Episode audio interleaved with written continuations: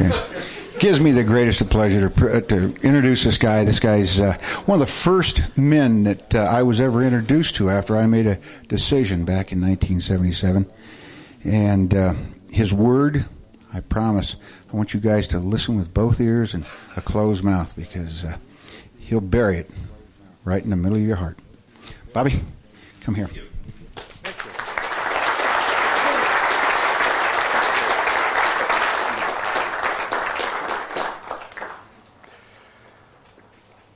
Joy to have you all up here.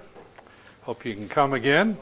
Don't wait for next 1st of March or whenever it is, but uh, amble up this way.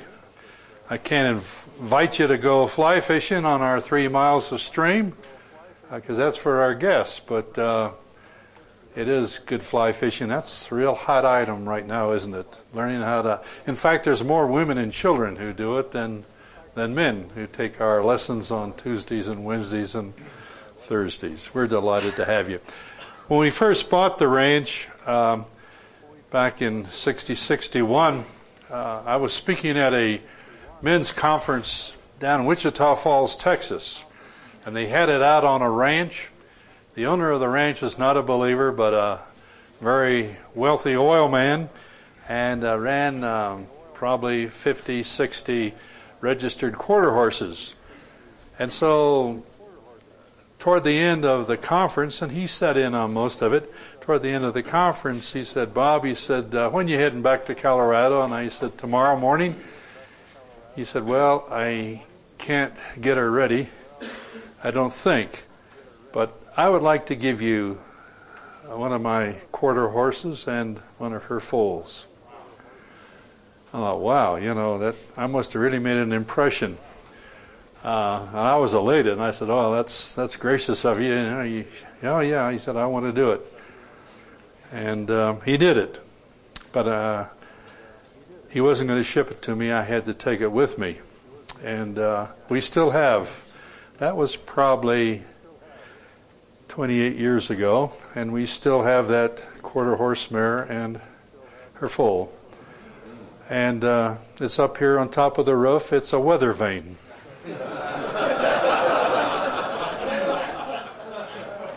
you can see it as you go down the steps uh, right behind the chimney there.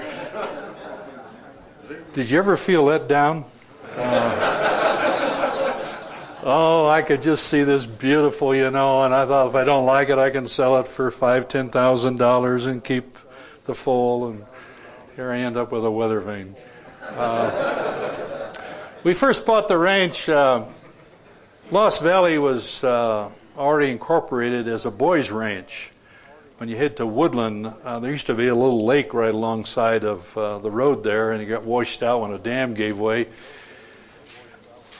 And uh, in behind there, there was a, boys' ranch owned by a group of Texans, and they had already incorporated under Lost Valley uh, boys ranch, so we couldn't use the name. So uh, from 61 till about 65, 66, this was Goose Creek Land and Cattle Company.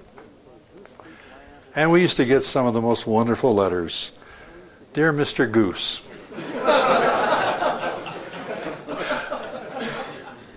uh, truthfully, we got one from an insurance company.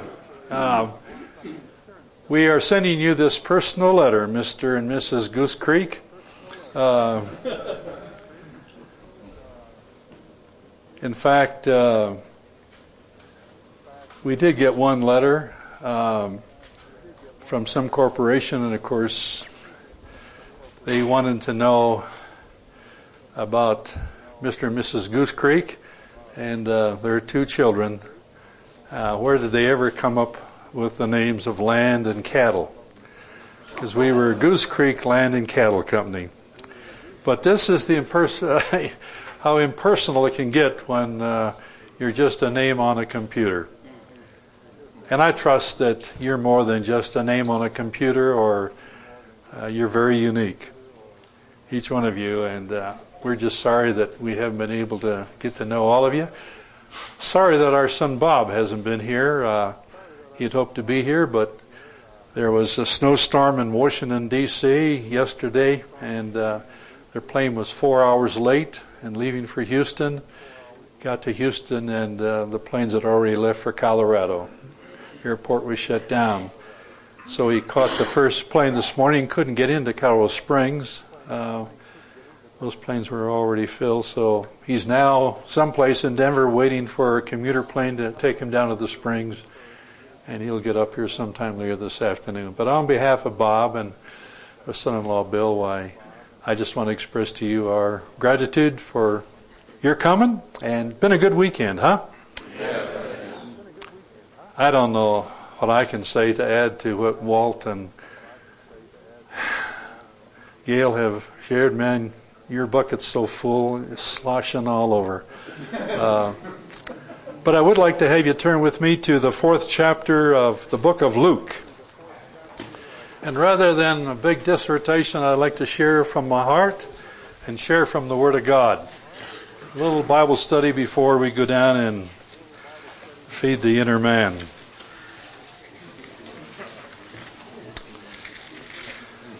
Luke chapter 4.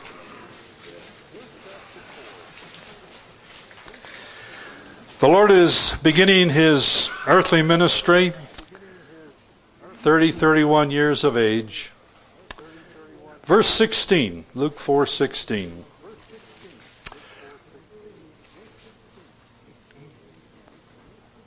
And Jesus came to Nazareth, where he had been brought up. And as his custom was, he went into the synagogue on the Sabbath day and stood up to read.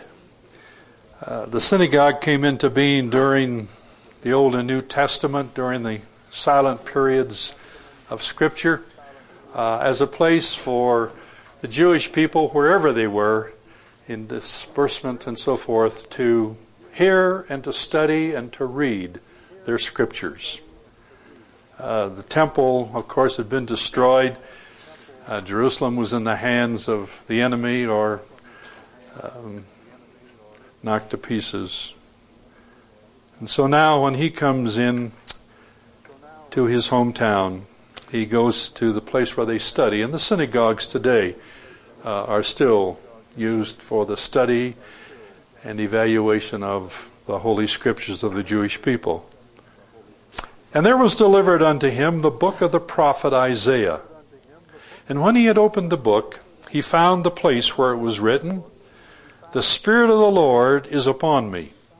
Now he's quoting from Isaiah. Obviously, in his early years, he spent a lot of time reading and memorizing and thinking through on these scriptures that have been given years before by the Holy Spirit to men of God. The Spirit of the Lord is upon me because he hath anointed me to preach the gospel to the poor.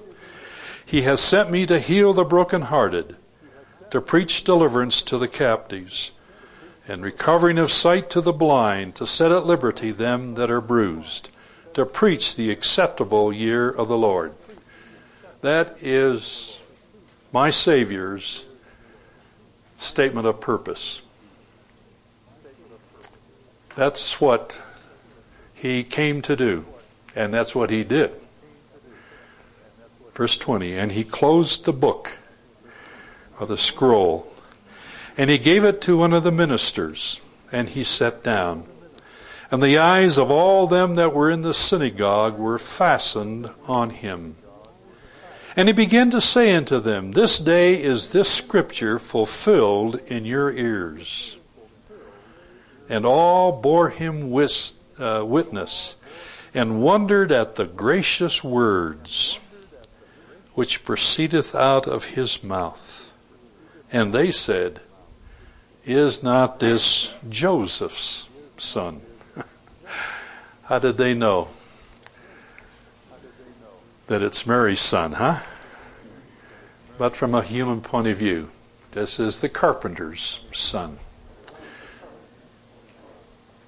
Interesting that he was very popular at that moment. And they wondered at the gracious words. But, look at verse 28. when he shared with them that this gospel is not just for them, but it's for those from Assyria and Syria and uh, the Gentiles and the dogs. Verse 28 And all them in the synagogue, when they heard these things, were filled with wrath, and rose up and thrust him out of the city, and led him unto the brow of the hill on which their city was built, that they might cast him down headlong. And he, Jesus Christ, Son of God, passing through the midst of them, went on his way. Would you turn with me over to the book of Colossians? Paul is in prison where he wrote so many of his little letters to some of the churches and Timothy, Titus, Philemon. Call them prison epistles.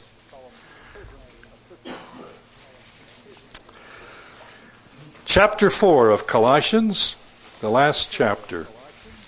And this is where we'll pitch our tent in the moments that we have together. I've enjoyed so much, I guess I've enjoyed it, Gail's discussion with us all on the book of Job. And I have no idea of what Job went through the suffering, the heartache, the disappointments, the bewilderment, the testing, handling of these four characters that came to be so called friends. But as I'm in my mid 70s, I have tasted a little bit of some of the things that go through life. Never dreaming when we bought the ranch and had a fire and lost the life of a woman, the lawsuits that followed. 61. 65 came within just a hair's breadth of losing the ranch to default in payment, and a near Jewish brother, rancher, up in the high country of Colorado, came to our salvation financially. A couple years later, stood in Penrose Hospital, committed my wife to the Lord that He would not cause any more pain and he would take her home if that was his will. He didn't, but I was ready for that.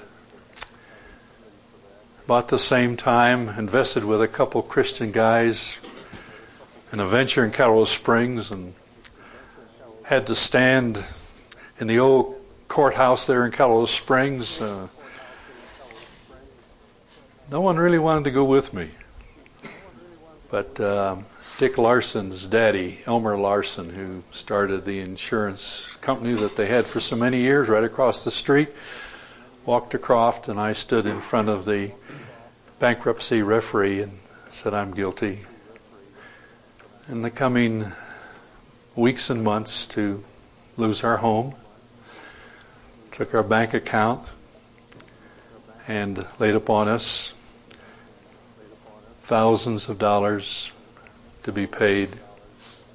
And then to spend the next five years tightening the belt far beyond what we thought we could to get out free and clear from the indebtedness. Never dreamed, and I'm not laying that on you so you be sympathetic with me, but that was all a part and I, I learned that you do not drink grapes. It has to be crushed. And God says, I'll give you no wine before it's time. and to drink that cup of wine in its time. And three and a half years ago to go across the street from John Ball's office, Dr. John, who is our family physician, and have the Alzheimer doctor say, Yes, Bob, that's it. You see, you can lose money, you can lose your ranch. you can lose what Job lost. I often wondered if he kind of wished maybe he'd lost his wife. Uh, but we had been married not quite 50 years when we got that pronouncement. And so I'm learning a whole new battle of things to win. And I find that my toughest thing, my toughest battle, is this thing right here. James says it's an unruly fire, set a fire on hell. No man can tame it. But I think, well, there's others, but you know, with God's help and with the Holy Spirit, I'll tame it. But when you've got a wife that no longer can communicate, can no longer care for herself, like this morning, took me just about an hour to feed her, to bathe her, to dress her.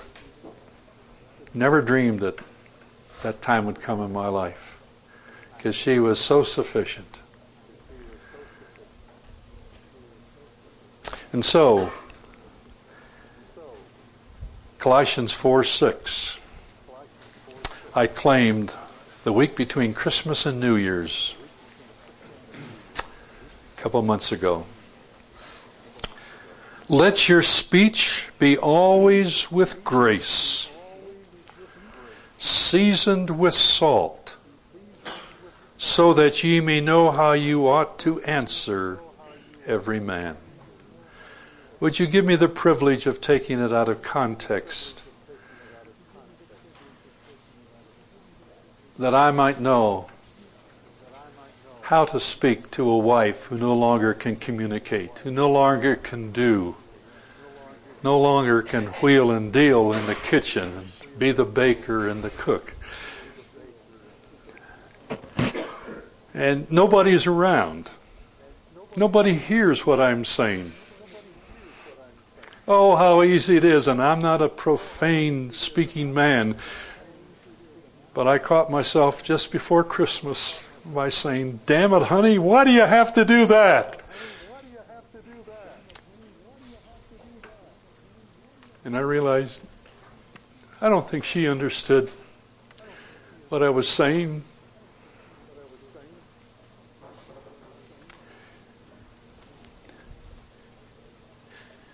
And so God brought me to this verse. Let your speech be always always with grace. A lot of you guys know what I'm talking about, huh? With the children, with an employee, on the golf course, in the privacy of your office, in the privacy of your bedroom. To let your speech be always with what? Grace gracious words proceedeth out of his mouth. Let your speech be always with grace. Say it with me. Let your speech be always with grace. But I like to put it in the first person singular. Let my speech be always with grace. Say it with me. Let my speech be always with grace. Always.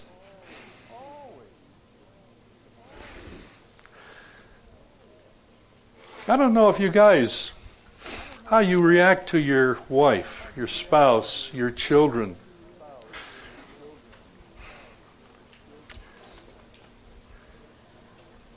But on that 21st day of January, which is, or December, which is, I guess, the first day of winter. Damn it, honey. That's almost contradictory, isn't it? Why do you have to do that? And I don't want to betray my love for her or her as a woman, what she had just done. And the Holy Spirit just wound me up. And that's when I decided I'm going to hang on to this verse. It's a verse I had memorized years before. And I realized that my speech must be always with grace. Even though she may not understand and but then seasoned with salt let my speech be always with grace, seasoned with salt. Say it with me. Let my speech be always with grace, seasoned with salt. And so oftentimes it's seasoned with what? Tabasco sauce. Huh? Vinegar. It has a little edge to it.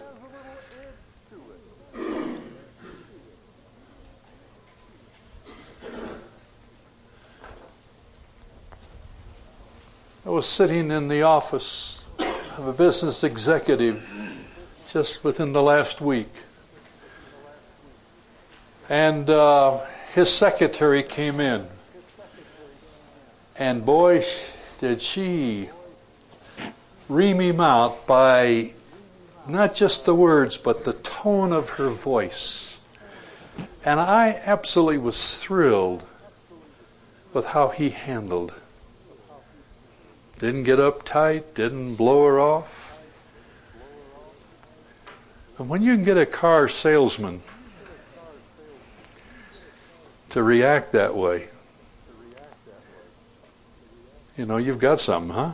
Any car salesmen here? ah, I, you know, I listened to Irv with Phil Longford. She handled that gal. And I said to Irv, Irv Middlemist, I said, Irv, I'm proud of you, the way you handled it. He said, what, what did I do? He wasn't even aware of it. But his speech back to the gal was seasoned with salt. Now, salt makes it f- taste good, huh? Or it preserves. So there's a lot of purposes of salt, particularly from the Bible. Let my speech be always with grace seasoned with salt. Let's say it together. Let my speech be always with grace, seasoned with salt. Why? So that I may know how to respond to my wife, to my children, to my grandchildren, customers, purveyors the insult over the phone. Now I know that in the authorized version, that I may know how I should answer every man. That I may know how to answer. See, it isn't my actions, it's my reactions that really prove, as Gail was saying, it's the character what lies in the well of your heart will come up in the bucket of your speech. And you think it's down there and you've got a lid on it and nobody knows it. But the reaction, and that's where the profanity comes, huh? That's where the dirty story comes. That's where the, damn it, honey, why did you have to do it comes. See, my, Bible says, what lies in the well of your thought come up in your bucket of your speech. Well, it doesn't say it that way. But as a man thinketh in his heart, what? So is he.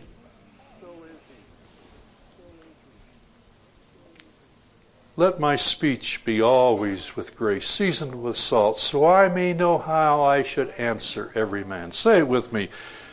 Let my speech be always with grace, seasoned with salt, so I may know how I should answer every man. Boy, if we could leave here with the Holy Spirit having control of our speech, huh? Our lips, the intimacy with our wife. When we're tired, we're on edge, when things have gone bad, You know your situation. As I told you, I claimed this between Christmas and New Year's. Wow. If I had a chance in January and February, you know, God is so gracious, huh? He says, uh, okay, uh, let's try it for size. And so that drove me back, not just to a verse, but what is this whole passage about? What is the context of this verse that I have kind of taken out of context?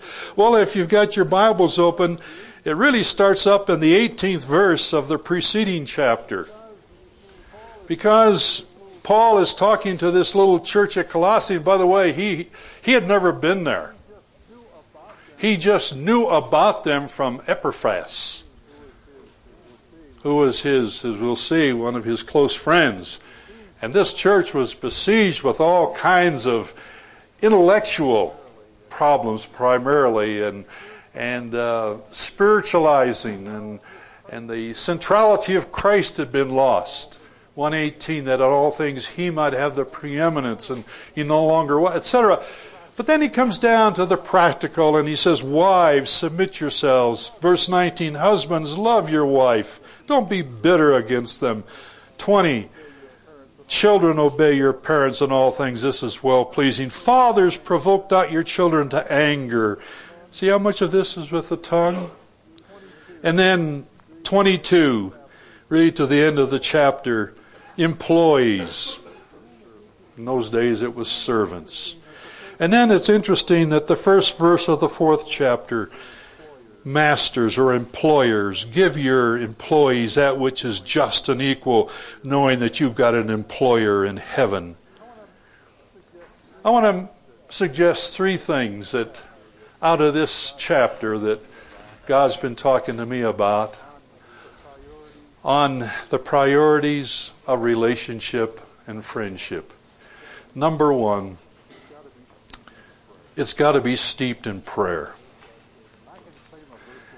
I can claim a verse like this, but I've got to do a lot of praying. Verse 2 Continue in prayer and watch in the same with thanksgiving. How's my prayer life in regard to my speech, my tongue?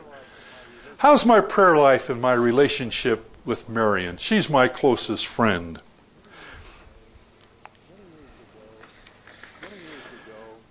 Many years ago, Mary C. Davies wanted to do something for Father's Day. Be her husband, her children's dad. And so she made a Father's Day card. I, I have no idea what was on the cover.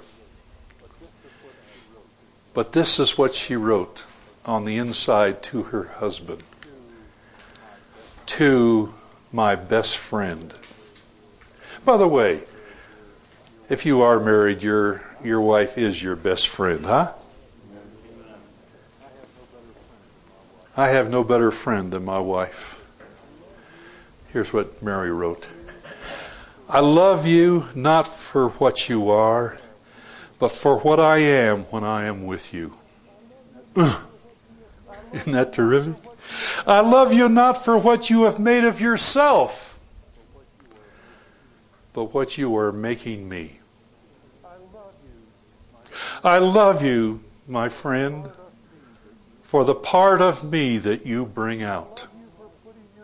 I love you for putting your hand on my heaped up heart and passing all over those foolish and trivial and weak things that you can't help but dimly see here and now. I love you for ignoring the possibilities of the fool and the weakling in me and for laying firm hold on the possibilities of the good in me. I love you for not seeing the glaring ugliness in me and for multiplying the beauties of the admiration of them in your eyes. I love you for closing your ears to the discords in me and for adding to the music in me by worshipfully listening.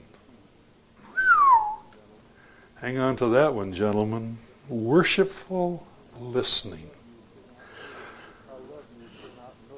I love you for not noticing the rough places in my heart. By the way, Mary's husband had been an alcoholic before Christ came into his life. And so she writes, I love you because you are helping me to make of the timber of my life not a tavern, but a temple.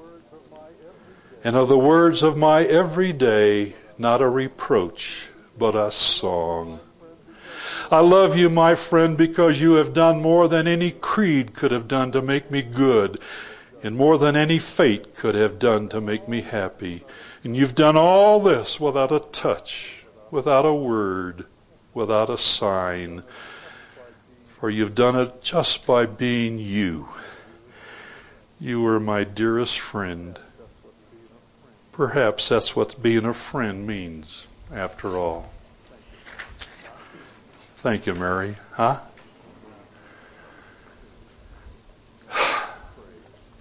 I need to pray much for my wife, my relationship to her.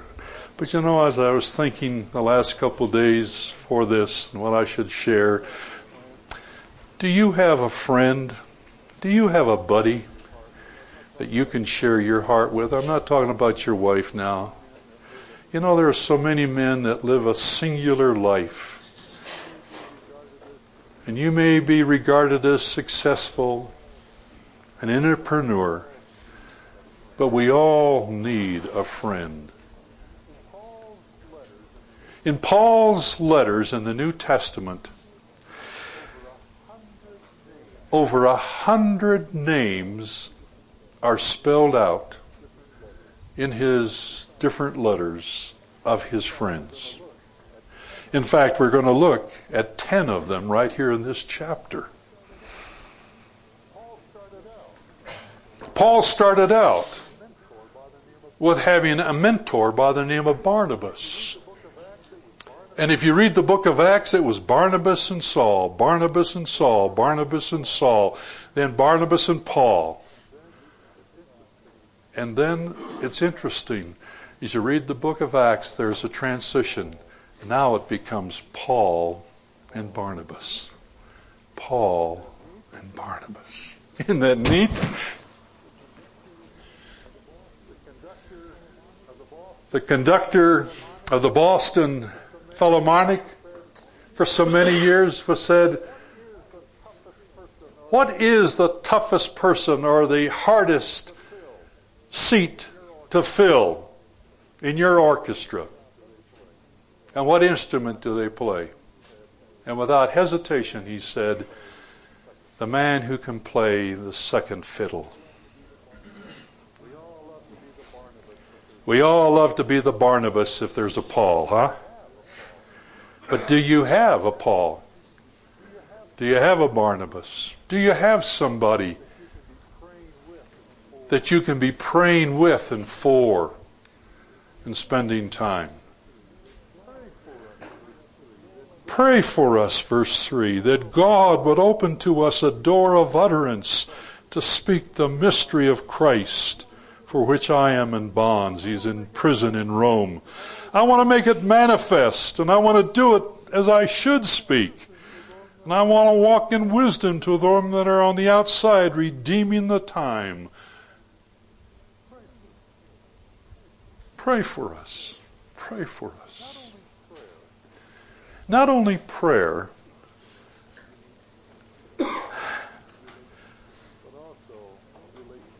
but also relationship. A priority of being a friend is having a relationship.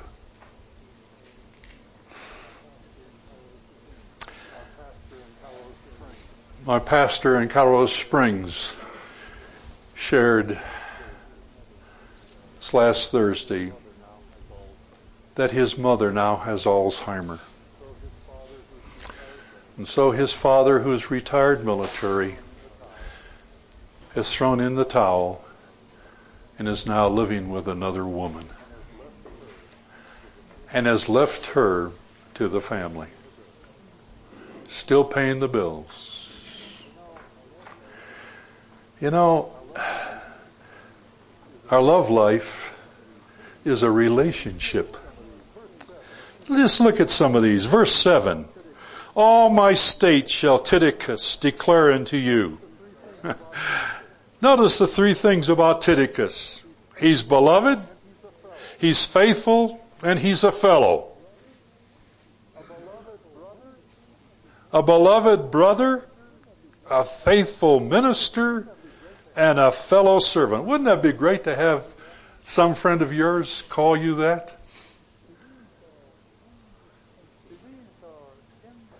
See, these are indispensables in friendship, whether it be my wife or a buddy that I have. I not only need a prayer relationship, but I I need somebody who's got that kind of thing.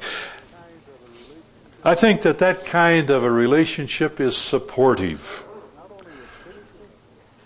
Not only a Tychicus, Onesimus, verse 9, a faithful and beloved brother who's one of you. He came from Colossae.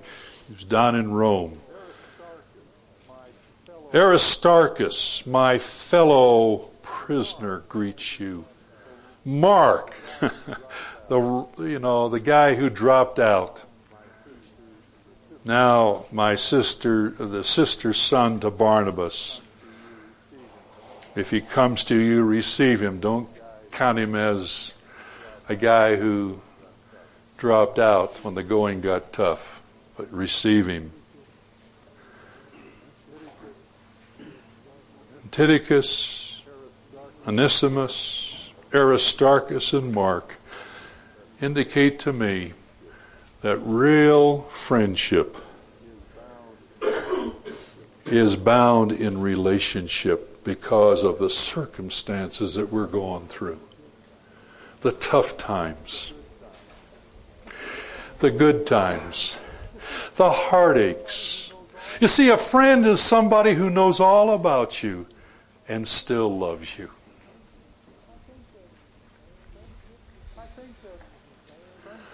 I think that friendship, a priority of friendship is that it is inclusive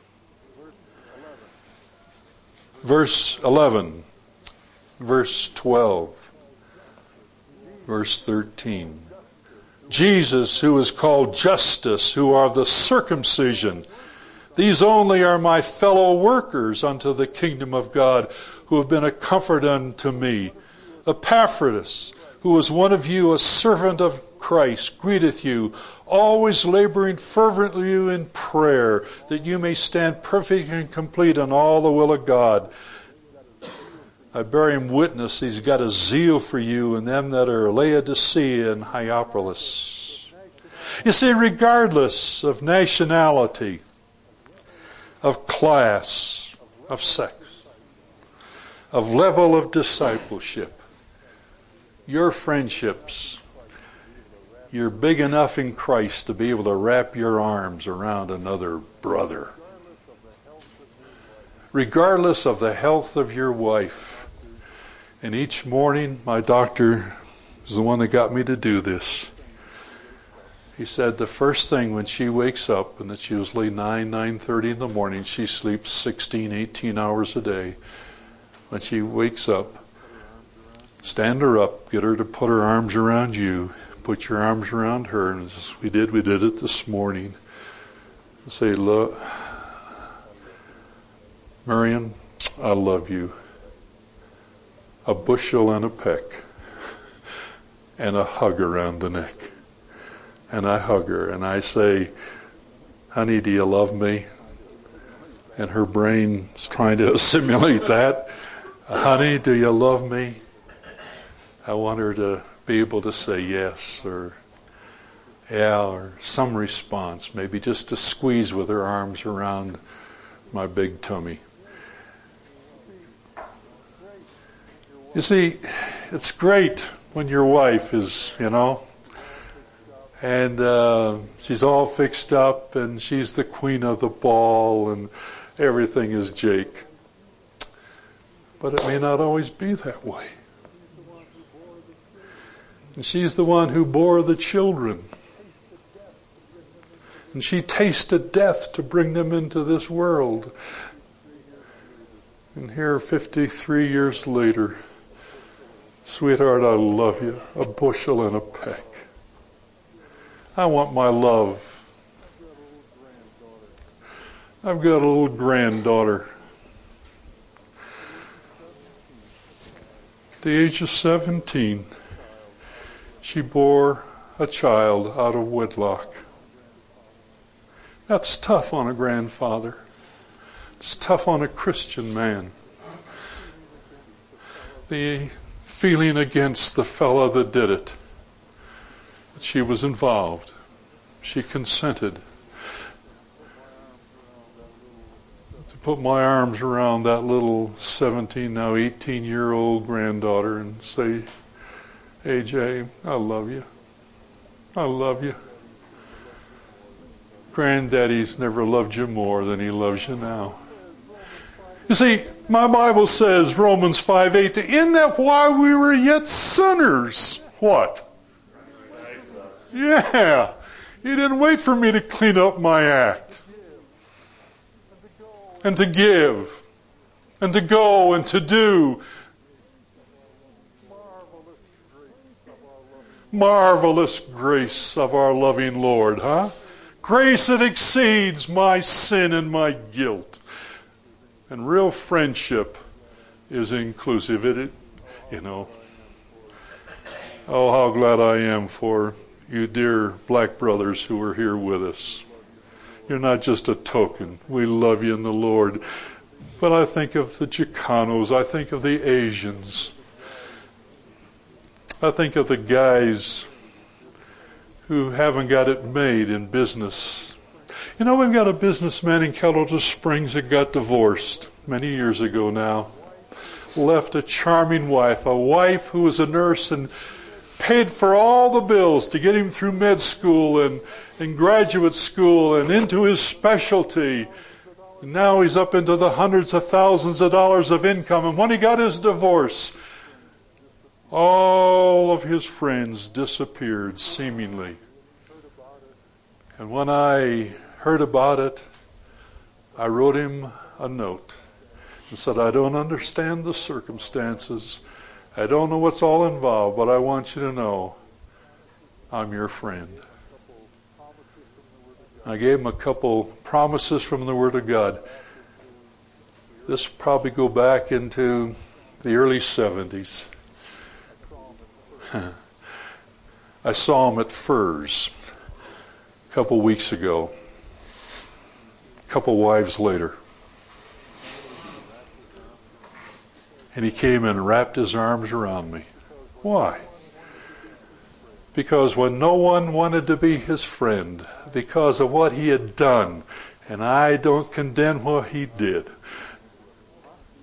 but I wanted to stand with him, huh? I want to be the Elmer Larson that will go along with a Bob Foster and stand alongside of the bankruptcy referee. And he just held my elbow and squeezed it, just to saying, Bob, I'm here. Friendship is not only supportive and inclusive, but it's extensive. Verse 16.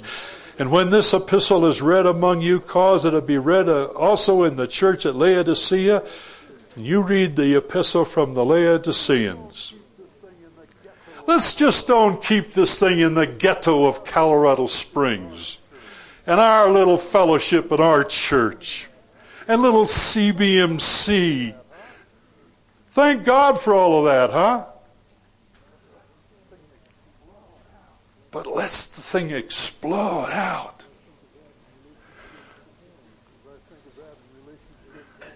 As I think of that in relationship to Marion, going back to verse 6. And so I've gotten involved with a group of men, Penrose Hospital, whose wives are also this way. I've given just a little money, and it's not much, to help with the Alzheimer organization that's trying to do research. And they invited me to some of their meetings up in Denver. And, you know, that's not where I'm coming from, but it is where I'm coming from. Because this is where I am today.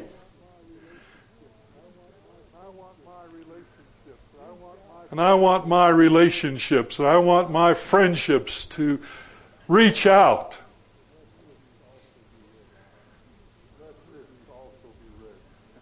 Let this also be read. and you read it. What I've written to the folks at Laodicea. You see, there's a lot of letters that Paul wrote that we don't have in the scripture. For some reason, the Holy Spirit said, this, this is the scripture. This is the canon of Holy Scripture. I'd love to read some of his other letters, huh?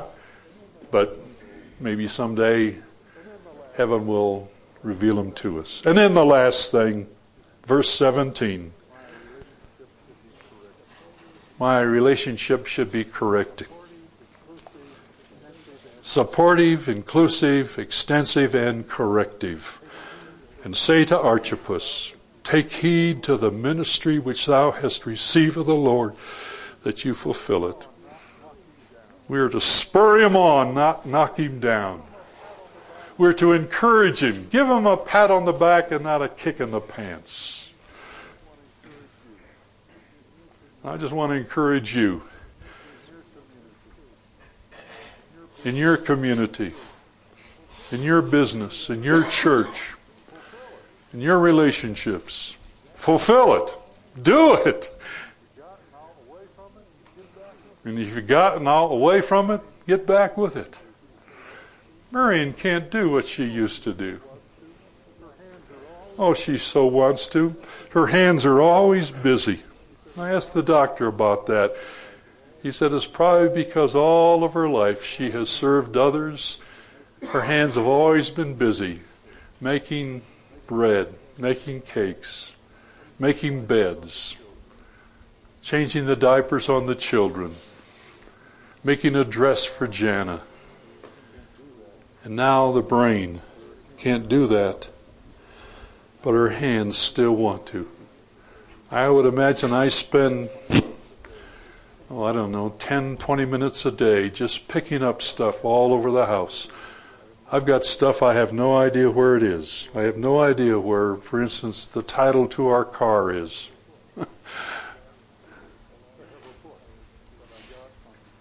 I have a book that I got from the library in Colorado Springs. She's hid it someplace. and so I finally had to buy it.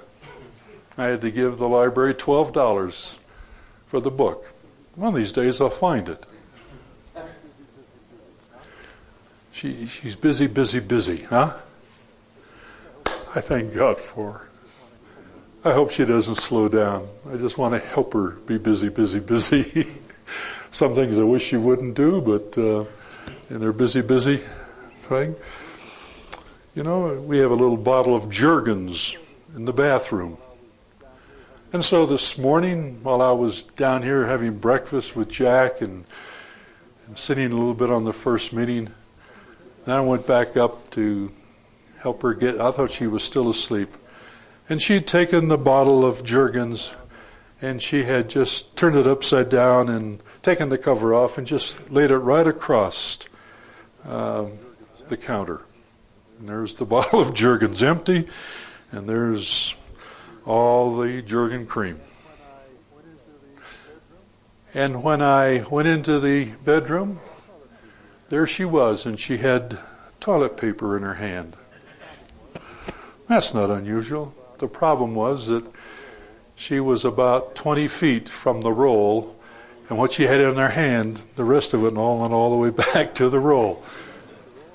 She got through with the potty, she just took the roll and started walking away with it, you know.